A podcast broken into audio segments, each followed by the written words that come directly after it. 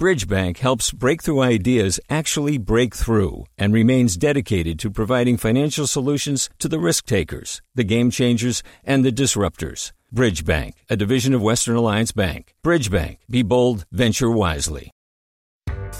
Hi there, I'm Rund Abdelfatah from Throughline. If you're listening to this podcast, you know that KQED produces exceptional storytelling that keeps you informed, inspired, and entertained. Their podcasts cover issues from your neighborhood to the entire country and everything in between. Support this work today. You can help us continue to bring quality podcasts to your ears. Just head to donate.kqed.org slash podcast. That's donate.kqed.org slash podcast. From KQED. Support for the California Report comes from the Wesley Foundation improving the lives of California's children and youth at risk. Blach Construction, a builder committed to enhancing communities in the Bay Area and Central Coast. BLACH.com. Blach Construction, together building greatness. And Eric and Wendy Schmidt, whose family foundation advances the wiser use of energy and natural resources on a planet where everything is connected. On the web at theschmidt.org.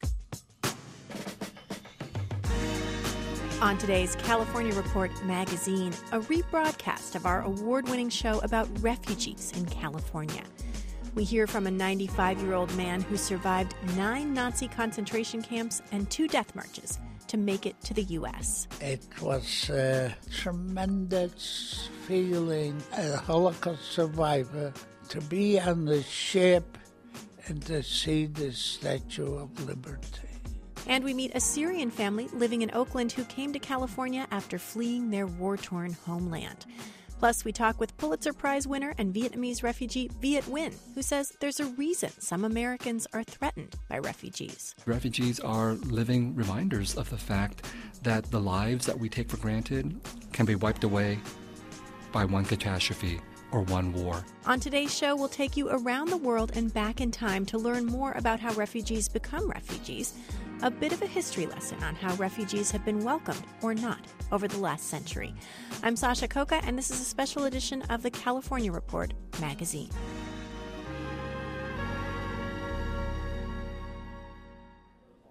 We're going to start our show today at a brand new coffee shop in Berkeley.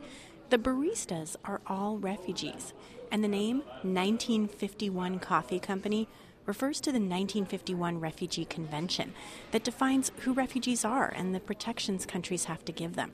It was signed by 145 nations in the aftermath of World War II. 1951 Coffee Company was named in the spirit of that agreement says co founder Doug Hewitt. We are recognizing that refugees are here, um, and we are participating in that process of protecting and welcoming refugees here. When you walk into this cafe, you follow stripes on the floor. They're multicolored lines that guide you to the counter and the tables. They evoke paths, airports, the steps refugees have to follow to move from one place to another. At the back of the space, a graphic artist is sticking decals on the wall. The black curved wall has icons across the top. Each icon represents a specific stage um, within the refugee's journey. So it begins with an icon that says, A life like yours. When the map is finished, Hewitt says it'll chart the main steps in a refugee's journey, a journey that doesn't end when they arrive in the U.S. Behind the counter, a barista named Batul, an 18 year old refugee from Syria, is whipping up a fresh mocha. I don't drink coffee actually. but I like. Like all the refugees working here, Batul's a recent arrival. She's been in the U.S. just under two years. She's learning about coffee, but also about customer service and California culture. We sent reporter Laura Klivans to her family's home in Oakland to talk with her parents and get the story behind their 7,000 mile journey to the Bay Area. Just a note we first aired this story in February 2017 just after President Trump first announced an executive order halting all refugee admissions and temporarily barring people from seven majority Muslim countries. هلا انا اخذتها كثير كانت المزروعات صغيره احنا زدنا عليها حطينا فيها ورود حطينا فيها شجر ليمون Mohammed Aref Roas shows off his family's garden in East Oakland. Just over the chain link fence, trucks roar by, but he ignores them as he points out his lemon tree, an apricot tree, another lemon. Oh, fig tree. هي There's a grapevine sneaking along the fence and peas. There's a lot growing in an area that could fit maybe two cars. But it's nothing compared to the 10 acre farm the family had in Syria. That had over a hundred different fruit trees, Roas says. Roas and his wife, Rawa Kaseda, have four children, ages 11 through 22. Here's Kaseda. We tolerated the war for one year, and it became dangerous when it came closer to our city. The family lived in a Damascus suburb. Roas had a clothing factory. The whole family had a car and a house that they loved. But as the conflict got closer, it became too dangerous for the kids to go to school. And when the fighting reached the factory, Roas shut it down. 50 employees lost their jobs. At one point, two tanks faced off in front of the Roas family house. The building shook every time one fired. The hardest day was when we left our home. Uh, we didn't know who was bombing, and, and the electricity went out. And from fear, all of us slept in, a, in, in one hallway on a foam mattress. We were all crying and scared. The next morning, they fled their home of eight years. Kaseda wept. And my husband said, You sound like you've lost a child, the way you're crying. After crossing the border to Jordan, they were able to register as refugees with the United Nations. They left the war zone but entered limbo. As refugees, it was hard to find work, and every time the kids went back to school, it was unclear if they'd finish out the term. Roas and Kaseda worried that any misstep could send them back to Syria. Two years after crossing the border, they learned they'd be resettled. We didn't even know at the time what country we were going to. We just needed any out of this situation, any way to get out. They were going to the U.S. Now the waiting involved interviews every few months, each one lasting a full day. I knew that if I had an interview that day, I was leaving at 8, I would not be home till evening, so I would pack sandwiches for the kids, and we knew that it would be a long day. The family was interviewed together and separately. Sometimes Roas, the father, would be interviewed for four hours. There were fingerprints, photos, iris scans, and medical exams. Eight federal U.S. agencies, six security databases, five separate background checks. And at the end of one interview day, an official told them they only had a small chance of being accepted. But three years after leaving Syria, the family finally boarded a plane to the U.S. When I first came, for the first five months, I cried every day because I was so used to doing everything for my kids myself. Now, after two years in Oakland, Kaseda and Roas are in English classes. Roas works as a bus driver for kids with disabilities and for Uber. The oldest daughters, they go to college and they also have jobs. One works as a dental assistant and the other at 1951 Coffee. She also volunteers to help newer refugees. The two youngest children study and they play sports. Now we're here in this country, and we're in America, and we've eaten American food, and we've tried American life. And now this is our land, and this is our home. Roas feels that so strongly, he'd fight for it. In the Alameda College, they were recruiting for the military, and I told my daughter, I want to go into the military. But he didn't have a green card yet. When he got one, he went back to the recruiter, but he was turned down. He's almost 50 years old. Now he's thinking about other ways to serve. It would make me really happy to work for the government or join the police because I really feel like I want to serve this country since we've gotten so much. The Roases came here when Obama was in office, but now that President Trump is changing refugee policies, they feel just a little less welcome. What is someone supposed to do? They have two choices. They can either stay inside and die in the war, or they flee, and they die at sea very often. So we were so joyful when the doors opened for us. But now, what about the other people? Life has become dark for them, and they don't have any opportunities. That includes Kaseda's brother. He was supposed to arrive this month, and the Roases are his sponsors.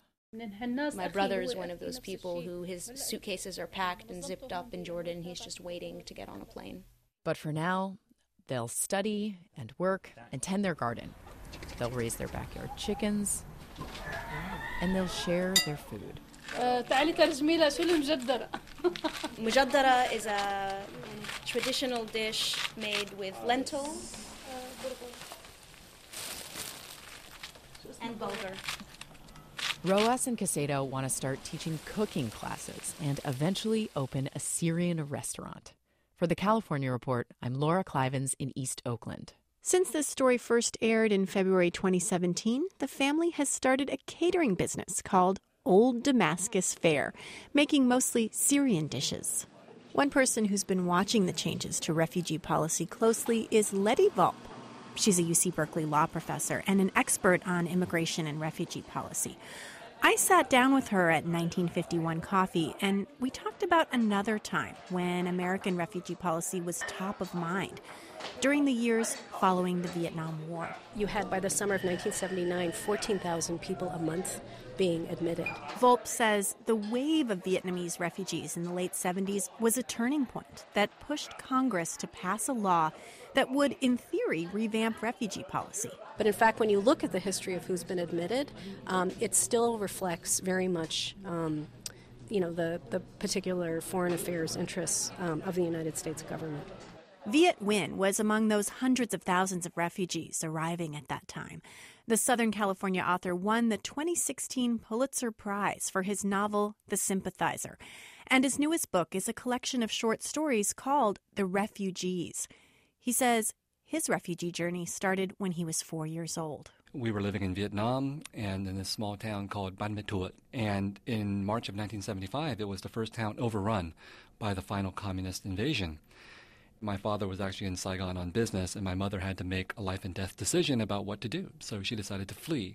My brother and I, my brother was 10 years old, and my mother, we walked um, to Nha Trang, which was the nearest port town, 184 kilometers away and we were able to get on board a, uh, a boat or barge at Nha Trang and make it to Saigon, find my dad, and then a month later, the communists took Saigon as well. And so we had to repeat the experience, picked up by the U.S. Navy, taken to Guam, and then we flew from there to Fort Indiantown Gap in Pennsylvania, which is where my memory really begins. I notice in your work that you make this distinction between immigrants and refugees. Why is that? The idea of the immigrant experience is absolutely central to the American story or the American mythology, even though at periodic points in American history, the United States has been actually rather anti immigrant. Nevertheless, the idea of the American dream is that we welcome immigrants to these shores. And so the easiest way to make sense out of somebody like me who was born elsewhere is to call me an immigrant, which implicitly turns me into a success story. I look at this immigrant, he's written a novel, isn't it great? No matter the tragedy that he's dealing with. But refugees are much more threatening than immigrants. Immigrants voluntarily come to our country, they've chosen our country. Refugees have been forced out by circumstances, and they are the unwanted in the countries that they come from, and they're the unwanted in the countries that they go to, usually. And that is one of the reasons why I think Americans and other people from other countries have a hard time dealing with refugees uh, because of the stigma that they carry of being the unwanted. Even more than that, though, I think the reason why Americans fear refugees and the reason why other nations fear refugees is that these refugees are living reminders of the fact that the lives that we take for granted, all of our material trappings and our comforts that we think will always be there, can be wiped away by one catastrophe or one war. And that is extremely uncomfortable especially for Americans who believe so strongly in the American dream, believe so strongly that Americans can never be refugees. How do you think you can talk or share those experiences in a way that creates empathy? Well, I think all novelists, all writers, all artists work to create empathy. And that's the basic material of what, what it is that we do. So if anybody who encounters our works should get a nudge in the more empathetic direction. The problem is getting people to read the books or watch the movies. So you can't actually make people be more empathetic if they don't want to be empathetic. So people who read books are already inclined to want to experience the lives and the perspectives of others. So if somebody picks up my book, I've already won half the battle.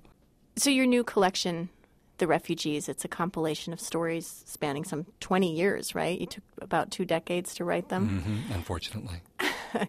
One of the stories called The War Years is set in a Vietnamese grocery store, kind of like the one you grew up in, right, in San Jose. Can you read us a passage? Sure. I liked school, even summer school. It was like being on vacation from home.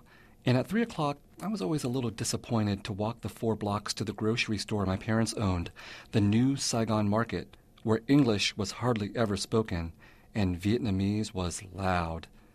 My mother and father rarely left their posts, the cash registers flanking the entrance of the new Saigon.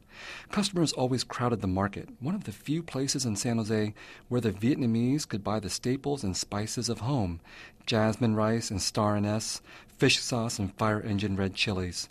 People haggled endlessly with my mother over everything, beginning with the rock sugar, which I pretended was yellow kryptonite, and ending with the varieties of meat in the freezer, from pork chops and catfish with a glint of light in their eyes, to shoestrings of chewy tripe and packets of chicken hearts, small and tender as button mushrooms. Can't we just sell TV dinners? I asked once. That detail is just too precise to be totally fictionalized. This is the only autobiographical story I've ever written, and uh, that that grocery store both saved us financially and almost killed my parents, and that is a very typical refugee or immigrant shopkeeper kind of story that they were shot in their store on on Christmas Eve that we were invaded at, at gunpoint at home by, by somebody looking for our money, which is also in the story as well. So many of your stories touch on dislocation, a sense of not belonging. Do you still feel like a refugee? I still feel like I am a refugee, although I'm not certain whether I'm romanticizing myself at that point. Uh, obviously, uh, I am not a refugee in any material sense. Um, I have made the transition, as one colleague jokingly says, from being refugee to bourgeoisie, um, and no one would ever mistake me for a refugee unless I said it. But I feel like I've been shaped by my refugee experience, and psychologically, part of me is a refugee. Like, I, I, I feel at home in the United States, but I don't feel completely at home. I feel like I'm still somewhat of an outsider. And again, maybe I cultivate that because being an outsider helps me to be a writer, to always be observing people from the perspective of someone who's a refugee and who is a little skeptical of the American dream and of the American mythologies that, that Americans like to tell themselves. But I also think it's important to keep proclaiming that I'm a refugee, even if I am not really one in fact anymore, because it's necessary for those of us who have been refugees to assert that identity in public, to come out as refugees, to remind people that this is what refugees can become, and that this is, ref- this is what refugees were like before they became refugees. So it's kind of an obligation to keep hanging on to that refugee past. Viet Nguyen, thank you so much for being with us. Thank you for having me. Since we first aired that interview, Viet Nguyen was honored with a MacArthur Genius Award for his fiction and cultural criticism. And now let's rewind to 1939, when the U.S. refused to admit Jewish refugees on the passenger ship St. Louis. Despite intense media attention, the ship had no option but to return to Europe. Although some passengers eventually made it safely to other countries, others died in Hitler's concentration camps. UC Berkeley law professor Leti Volpp says that's considered the low point in U.S. refugee policy. So, this was a time when the United States had no refugee policy. Instead, what it had was a system of national origins quotas from the early 1920s to 1965, which strictly limited how many persons could come in per year from certain countries. The U.S. government's refugee policies continued without a clear strategy for most of World War II until December 1945. That's when President Harry Truman issued a directive allowing displaced people from Europe to come to the U.S. Here's a newsreel from that time. Why do we and our allies help these people? Is it charity? Is it human kindness? Or is America a sucker to bother with these Europeans now that we've beaten Hitler? A little of human kindness for these people, yes, but not suckers. It would be nice to think that Truman's move was out of generosity, but experts say more than anything the changes were geopolitical. U.S. officials wanted stability in Europe. If we don't help these people now, then the chaos will continue indefinitely, and the seeds of a third world war will take root. Truman's decision to accept those refugees back in 1945 came just in time for one man who now lives in Berkeley. Ben Stern rolls up his sleeve to show me the one thing he needed to get into the U.S. as a refugee. He had no birth certificate, no documents, but he had his tattoo, the number 129592, still indelibly inked onto his 95 year old skin. I'm born in Warsaw, Poland. I am a Holocaust survivor of two ghettos, nine concentration camps, and two death marches. He was one of the passengers on the SS Marine Flasher, the very first ship carrying Holocaust survivors to arrive in the U.S. after the war. This is what Europe's like, now that the war is over and the Germans are beaten. These are a few of the millions of people who were once labor slaves of the Nazis and who are now trying desperately to get home. It was uh, a tremendous feeling to be on the, a Holocaust survivor, to be on the ship and to see the Statue of Liberty. And when I speak now, I got tears in my eyes. Ben shows me a clipping from a Chicago newspaper, a picture of him carrying his new bride off a train. Headline Their love for each other was stronger than the Nazi terror. You're looking at two happy faces without a next day in sight. It was the first free steps in the United States. Ben's telling me about the photo from memory. He can hardly see or hear. And it says more than 60 of the pair's relatives were slain by the Nazis in the caption. Is that right? Yes. Yes. And if you take a pen and, and paper, I'll uh, name him to you. Ben Stern is sharp, thoughtful, and active at 95, and he's still married to his wife, Helen. He walks a mile and a half every day to visit her at a nursing facility. He's a force for life. That's all I can say. That's his oldest daughter, Charlene, who joins us for lunch along with his roommate, Leah.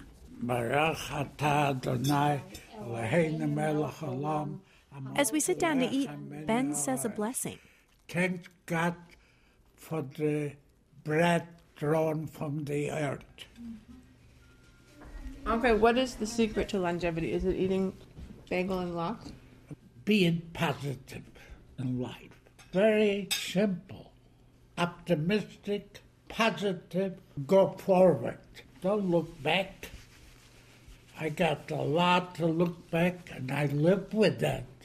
I live with both. I thought you were going to tell her about your vodka. I'll drink to that.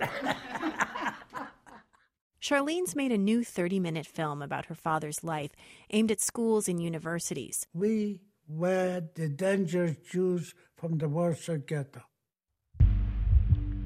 She wants to reach young people with his message of hope and resilience. She's calling her documentary A Near Normal Man. My father has always said he's near normal. For a man who was a fugitive, was enslaved, was beaten, whipped, shot at, starved, marched almost to death twice. The most astounding fact of having him for a father is where does his courage and kindness and hope come from? He was just 17 when the Nazis invaded Poland. He was the only member of his family to survive. His parents and nine siblings were all killed. He resettled in Skokie, Illinois, and in his 50s led an effort to stop neo Nazis from marching in his adopted hometown. In 1978, Frank Collin announced his intentions of marching his Nazi party through the streets of Skokie, Illinois. He chose Skokie because it was the most populated Jewish city per capita in America. Jewish Americans said, You're too frightened. It's not going to happen here. We're a democracy. Relax. Stay home. It'll pass. My dad would not let it pass. Ben Stern led a campaign of protest, collecting 750,000 signatures. In the end, the Nazi group changed its mind about coming to Skokie, even though they won the legal right to march with the help of the ACLU. While he didn't agree with them back then, today Ben thinks the ACLU is doing the right thing, filing lawsuits to protect refugees. He says watching the news of Syrians and Iranians being turned away at airports has made it hard for him to sleep these days. My pains are from the past, but it brings me right back to that point in my life all over again. I learned a long time ago that history repeats itself. Ben says even though it's a controversial comparison to make, he sees an echo of Nazi Germany in the way the Trump administration is approaching civil rights. There's a shadow in the sky, a tornado hanging, and we don't know where it's going to hit. We got to be alert, watchful, and responsive.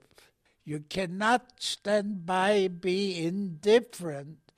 That is a sin, a colossal sin that will catch up with you later on. Wait, you need the lox, Max? Yes, I do need the lox. After lunch, Ben clears the table and starts in on the dishes with his roommate, Leah. It's amazing. It's amazing. We work like a team. An unusual team. Leah's a 31 year old graduate student who answered an ad to be Ben's roommate. And there's something else. I'm from Germany. My father's parents, my grandparents were Nazis. They were very active, they were really into the system but Leah's parents were not. Now she's a graduate student in Jewish and Holocaust studies. The history of the nation, um, the, its family history too. How can I say I wouldn't have participated? if so many people participated. And what does that mean if I bring this thought into the presence of like, what am I doing right now when what is happening in the world? Where am I contributing? Where am I standing up? Where am I raising my voice? And as long as I'm not doing anything, I will always stay a perpetrator in a way. I, I will stay someone who hasn't learned from history. Open minded to get along with people. I want to prove it that it can be done. Different ages, different religions. Ben Stern says he and Leah are following Trump's efforts to restrict refugees closely. I'm only 95 years old. But I must tell you that I'm still full of hope. I'm hopeful we as Americans continue to live and enjoy the freedom that this country offers. And just a note since we first aired this story, Ben Stern has continued his activism, marching at the head of a group protesting a planned far right rally in Berkeley. He said that when he was marching, he saw his parents and nine siblings marching in front of him in his mind.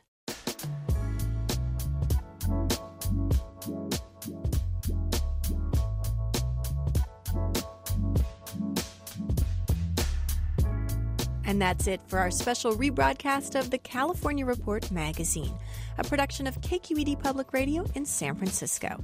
Our director is Susie Racho, our technical producer is Seal Muller, and we had additional engineering from Katie McMurran and Rob Speight. Our online producer is David Marks. We had production and translation help this week from Lubna Takruri. The California Report's senior editor is Victoria Mauleon. Our editorial staff includes Carrie Feibel, Ryan Levi, Ingrid Becker, Ethan Lindsey, and Holly Kernan. I'm Sasha Khokha. Thanks for listening.